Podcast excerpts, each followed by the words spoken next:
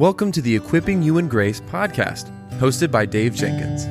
The Equipping You in Grace podcast is a podcast about helping Christians develop a biblical worldview in a conversational tone about issues inside and outside the church. Now, for today's episode, let's join our host, Dave Jenkins.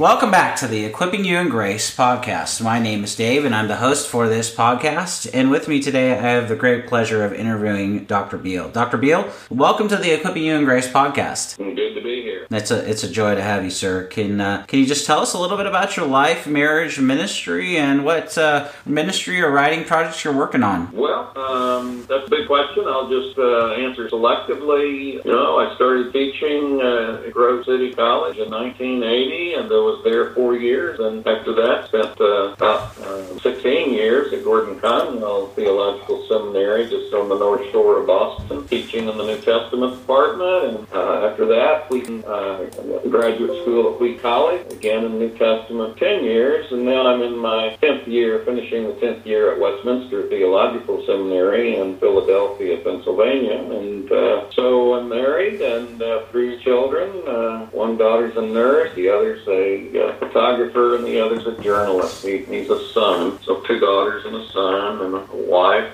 Dorinda is her name. We've, we've been married 41 years. So um, that's sort of a really brief sketch. I've enjoyed uh, teaching during those years and uh, have uh, also in, enjoyed writing. Often, much of what I teach uh, ends up uh, being what I write, so those two are very connected. Wonderful. Uh, that's great. That's great to learn a little bit more about you, sir.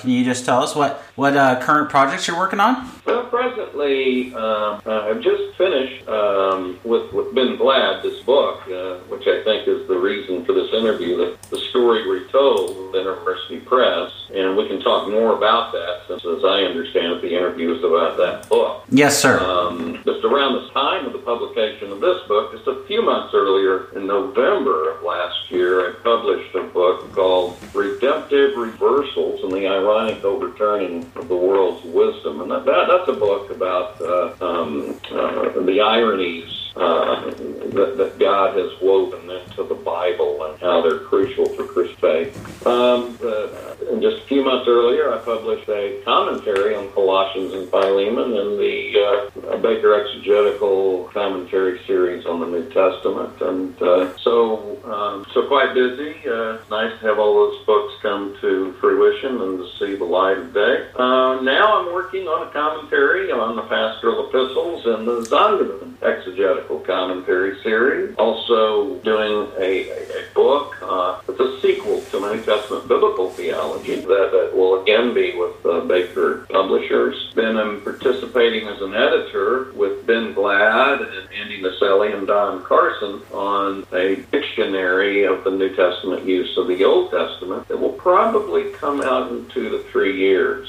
And that is to be a companion volume to the volume that Don Carson and I edited, which was commentary on the New Testament use of the Old Testament. So um, we'll, we'll deal with uh, essays on typology and allegory, uh, the interpretative method of the New Testament authors, the interpretative method of the Old Testament authors, and how that relates to the New Testament authors. And um, we'll be dealing with, with a number of um, things like that. So uh, that's a project that's ongoing with many contributors. Other, otherwise, I continue continue to work on various essays. For example, I just published a, a long essay on finding Christ in the Old Testament in the Journal of Theological Society, which really is about how do you, how do you uh, legitimately find Christ in the Old Testament, and a relational problem that's been, been debated. Uh, also working on an essay on allegory. What's the difference between allegory and typology? That's been also a uh, fun article. An article that was took a lot of uh, man hours and labor was an essay, very long essay, about 65 pages on the last 35 years of research on the New Testament, uh, on John's use of the Old Testament revelation. So I better stop there. I keep myself busy.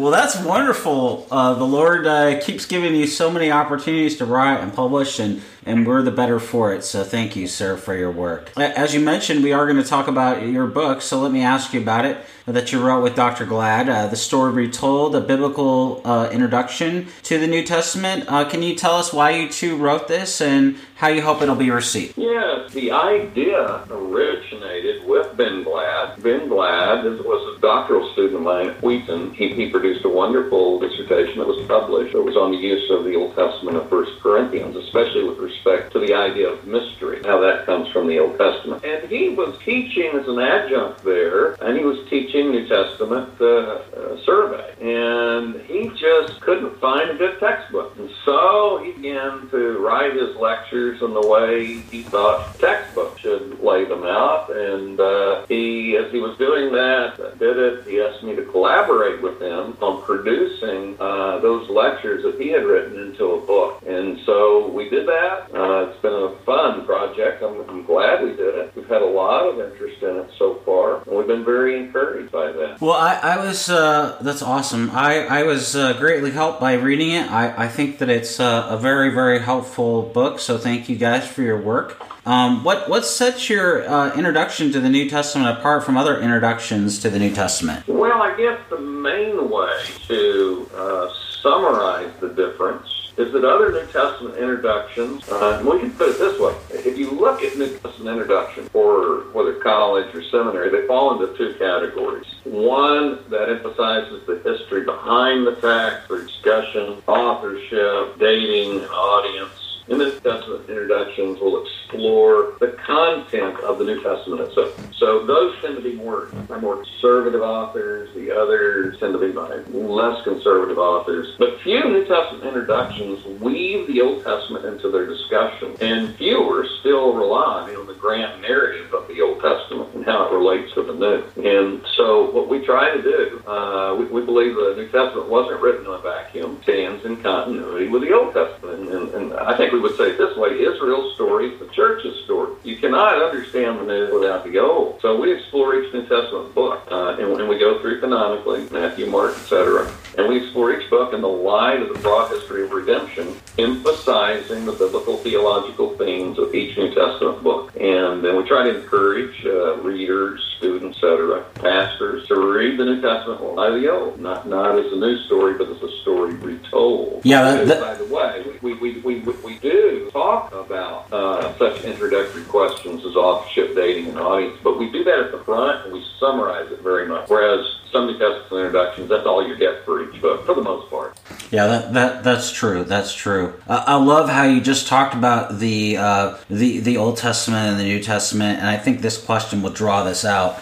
Um, how does Genesis 1 through 3 form, as you say on page 1, the core of the biblical story and the basic elements of the script of, of Scripture? Yes, I lay this out. We summarize it in, in our book, Story Retold. Uh, I lay this out in, in, in, detail in my New Testament biblical uh, theology in one of the, the, very first chapters. In fact, it's the first chapter after the introduction. And what I what I contend there is that Adam, Genesis 1:28, was commissioned to be a king and to rule over the earth. We see in Genesis 2 that the way that's to be carried out is to be not only a king, but a king priest in the Temple of Eden. We contend, and I've contended, that Eden was the first sanctuary. Adam was to be a faithful king priest in that sanctuary. I've written a book to try to demonstrate that Eden was a sanctuary. Uh, it's called uh, The uh, Temple and the Church's Mission. So I try to demonstrate that fully there. But at any rate, Adam was to be a king priest. And what that meant is uh, no uncleanness could come into the temple. And so when the, the serpent came into the garden, into the sanctuary, Adam, as a faithful priest, should have have slain, uh, should have pro- prophetically proclaimed uh, that the serpent was evil and uh, executed the serpent or depended on God to execute the serpent. If, if that would have happened, then there would have been uh, a glorification of uh, Adam's kingdom, of uh, the temple, and of Adam himself. They would have reflected the glory of God. I think that's what Genesis 1:28 says at the end. It says, "And fill the earth." fill it with what? Well, with you know, just to uh, increase and multiply. Fill the earth with image bearers. And what are image bearers? They are those who reflect the image of God. That's what this progeny were to be. So the whole earth would be filled with God's glory. That means the, the, the whole would be glorified, be a glorified temple there would be no evil. Uh, there would be complete rest. And uh, what, what that means is that then he would have escalated blessings, more than he had in the garden. And those escalated blessings would have been an incorruptible kingdom temple. And what that entails is a new heavens and earth that would not pass away. What happens is, of course, Adam failed in being a faithful king and a faithful priest. He failed to judge the evil servant. So the whole rest of Scripture flows out of that. Uh, the whole rest of Scripture begins to talk about someone who would come. It begins in Genesis 3.15. The seed of the woman will come. And while his heel would be bruised by the serpent, uh, he himself would crush the serpent's head. And the whole rest of Scripture flows out of that brief storyline there in Genesis 1 to 3. That's wonderfully, wonderfully well said. How does a how does a solid understanding of the Old Testament help Christians to read the New Testament better? Uh, yeah, yeah. Well, thank you. Uh, well, if uh, for anyone who's read the New Testament, they find that they come across quotations, and uh, if you look at the margins of your Bible, you will often see in the New Testament in your margins. If you have a Bible with margins, hopefully people do. Those are the best Bibles. There will be Old Testament references in the margins that will tell you that uh, even though you may not have a quotation, there are intended allusions to the Old Testament. So, in order to understand the New Testament, for example, if you're reading through Matthew and you find a quotation in Genesis 2:15 where it says that Joseph took his family along with Jesus into Egypt to fulfill what was spoken through the prophet, "Out of Egypt have I called my son." Well, you've got to go back to that quotation in the Old Testament. You have to find it first, and your margin will tell you it's from Hosea 11:1. So you got to go back there, see what's happening in that context, and try to see how Matthew is using it. Uh, in that particular case, Matthew's quoting a statement about history. Uh, Israel came out of Egypt in the past. And what's strange is, is that Matthew is saying that that was a prophecy, which it doesn't look like. It was just a simple statement, Hosea 11.1. But he's saying it's a prophecy because it says this was to fulfill. Them going into Egypt, the Holy Family was to fulfill what was spoken by the prophet Hosea. And so what we really find, to put something very brief, that actually I've written a whole entire article on uh, in the Journal of Evangelical Theological Society uh, on, the, on the use of Hosea 11.1 and Matthew 2.15, Matthew sees that the history of Israel is a pattern foreshadowing what would happen with the leader of Israel and his people. Because Jesus sums up Israel in himself, so what's true about Israel is true about Egypt. Uh, Jesus as Israel will go in and come out of Egypt again, just as Israel as old of old did. But this time he will succeed where Israel failed. So that would be a good example. To understand that verse, you got to go through that process. And it really deepens our understanding, for example, of what Matthew said, and so also in the other quotations and allusions. So you've got to know the old to understand the new. Yeah, that that's uh, that's really, really, really well said. Well, I, I know that you've done a lot of work in the book of Revelation. You know, a lot of Christians they struggle uh, on whether even to read that particular book of the Bible, Revelation. What what advice do you have for reading Revelation? Well, uh, it's a very tough book. There's no doubt about that. I, I do think it is a book that is intended to show how all of the Old Testament points to Christ in the New, at His first coming, the church age, and to Christ's final coming, and the trials that go throughout the church age leading up and intensifying right before his second coming. And and the way Revelation tells that account is through the Old Testament. Revelation has more references to the Old Testament than any other book in the New, yet it has fewer quotations. And the reason it has fewer quotations is it wants to put a lot of Old Testament in one verse, for example. You might have three or four allusions in one verse in the book. So there's no time for John to have quotations. There's not enough space because he wants to put more of them there. That means to uh, and, and, and make his, his, his references briefer. And so to understand the book of Revelation, you've got, again, to understand the Old Testament, the only way. So, for example, if uh, one was to um, try to understand the visions in the book of Revelation, especially in chapters uh, 4 to um, uh,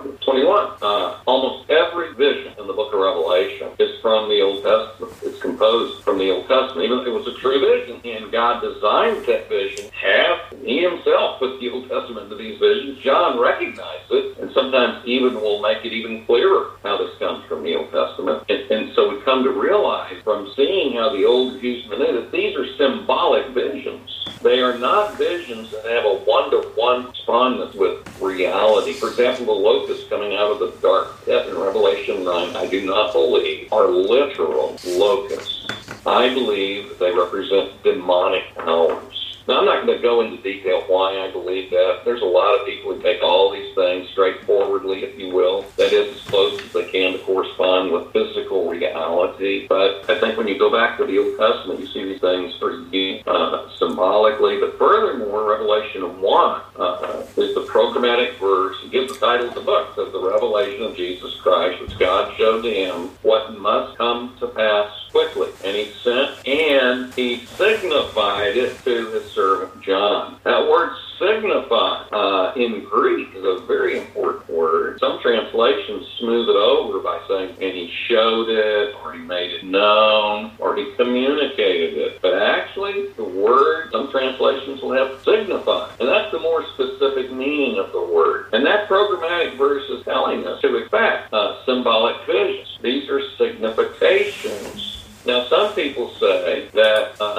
Should take Revelation as much as possible literally unless you're forced to take it symbolically. Well, if we understand Revelation 1 1 and what I just said, really that interpretative approach to Revelation should be turned on its head and reversed. We should say it this way.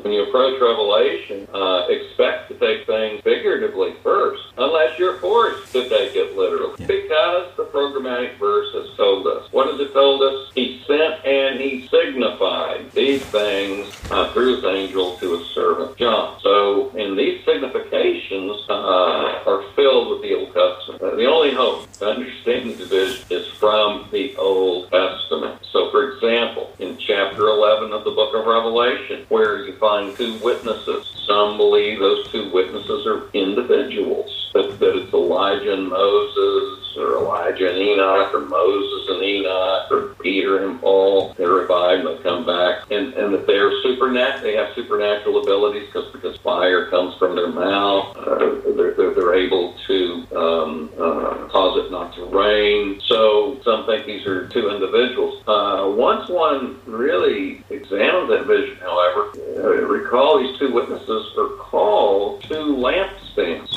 and we've already had the lampstands defined for us in chapter 1 through 3. And what are they? There's seven lampstands. And, and, and, and in verse 20, they're defined of chapter 1. These are the seven churches. So the lampstands are churches. They're not individuals. And so uh, the two witnesses are churches. But some would say, well, wait a minute, why are there only two instead of seven? Maybe they are two individuals. And no, you read the letters to the churches, there are only two churches that are without blame Philadelphia and Smyrna. The others, to one degree or another, have significant problems. So the two witnesses are churches. They are the faithful remnant witnessing church. And uh, and why lampstands? Well, that comes from Zechariah and ultimately back to Exodus 28. Uh, the uh, the lampstands are a crucial part of the temple, and they they are the part where light emanates, representing the light of the revelation. And so the two lampstands, they are the church in their witnessing role. They are uh, part of God's temple, shining God's light out to the unbelieving world, dissipate the darkness of the world. That's their witnessing purpose. Well, that's a good example of how really we need to understand what some people take literally. And when you understand it symbolically, it really relates to the church even now, and it's very important practically. That's a that's a brilliant answer. I, I love that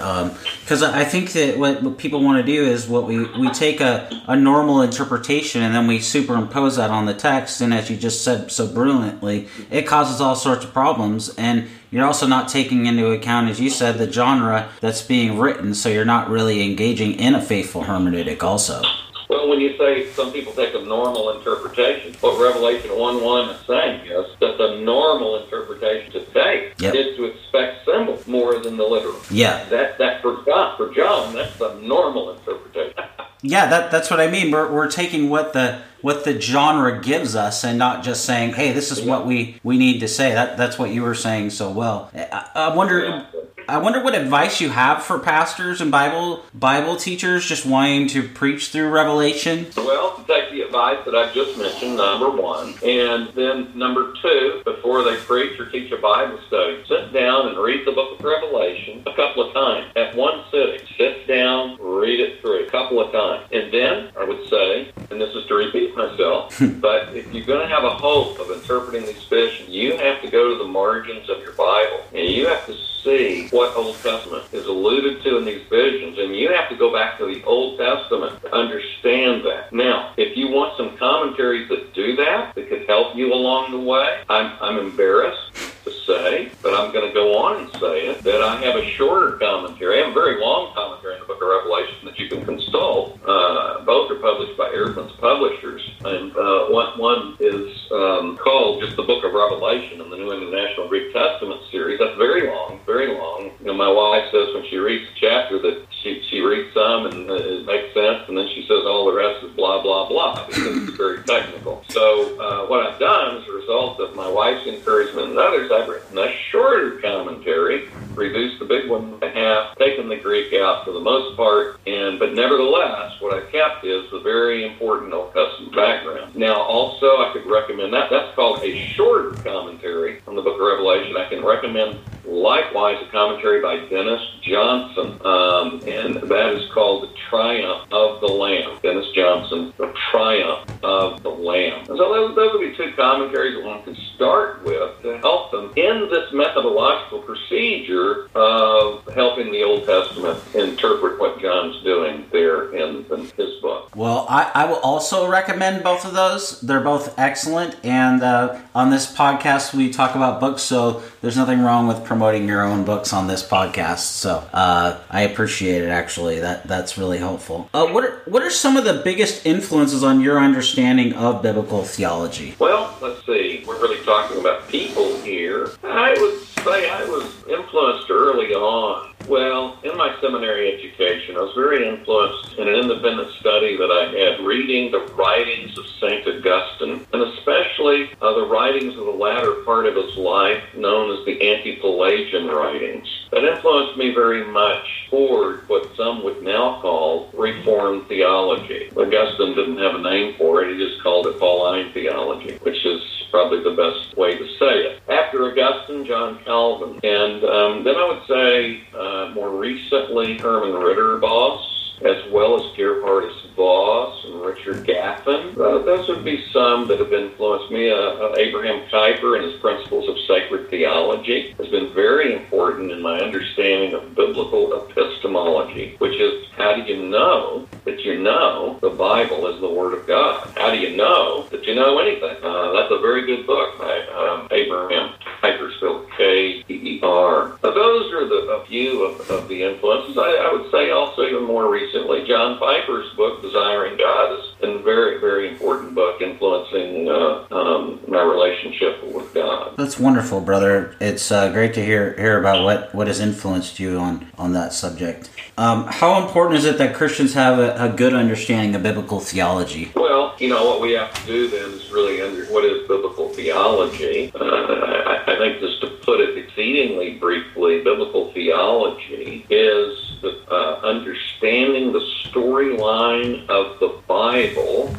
you study a particular uh, passage in a book, you want to understand, well, how does that passage relate to the rest of the book? And then how does that book relate to the overall scheme of, uh, of the Bible, the storyline of the Bible? Where does it fit in in time and in theme? How does it relate to the preceding books? How does it relate to the succeeding books? So you're, you're, you're trying to trace what we might call the organic development of God's supernatural revelation in his sacred record of the scriptures. So uh, I think it's very important, therefore, to, to, for Christians to have a good understanding of that. Yeah, that, that's a really, really helpful answer. Uh, where can people go to find out more about your work online or on, on social media or otherwise, sir? Yeah, well, I don't have a website. Um, a little old fashioned, I guess. Um, people can go to Amazon, put my name in, and see what I've written. They can go to the Westminster Theological Seminary website, where they will find not only what I've published but video lectures or audio lectures. Hey, you can just plug into Google and say G.K. Beale sermons and lectures. You'll find sermons by me. You'll find lectures at conferences. So those are some of the ways you can do it. Oh, that's that's wonderful, sir. That's wonderful. Well, there, there's a lot that we haven't uh, covered in the course of this interview, Dr. Beale. Just as we wrap up, do you have any takeaways for our listeners? Well, um, I, I, I, I've tried to uh, say some of the important uh, things uh, in this in this interview. Yeah, I, I would just say that practically speaking, keeping in mind everything I've said in this interview, practically speaking, uh, the scripture is our touchstone, and it is the key to knowing God. So I would say, as much as possible, and I have much work to do in this area, but as much as possible, put as much scripture to memory as you can and pray through it. Um, that would be my parting comment. That's a that's a really helpful helpful word. We, we do need to put it to memory and and to uh, meditate on it. I, I, think that's an important thing to, to land on. Well, Dr. Beale, I, I very much appreciate the time that you've given to me today and and for your excellent work. It's it is a, a, an encouragement to me and I know to so many people. So on behalf of them and, and also on behalf of myself, thank you so much for all that you do for the kingdom of our Lord. Okay, thanks for the interview. Thank you, sir.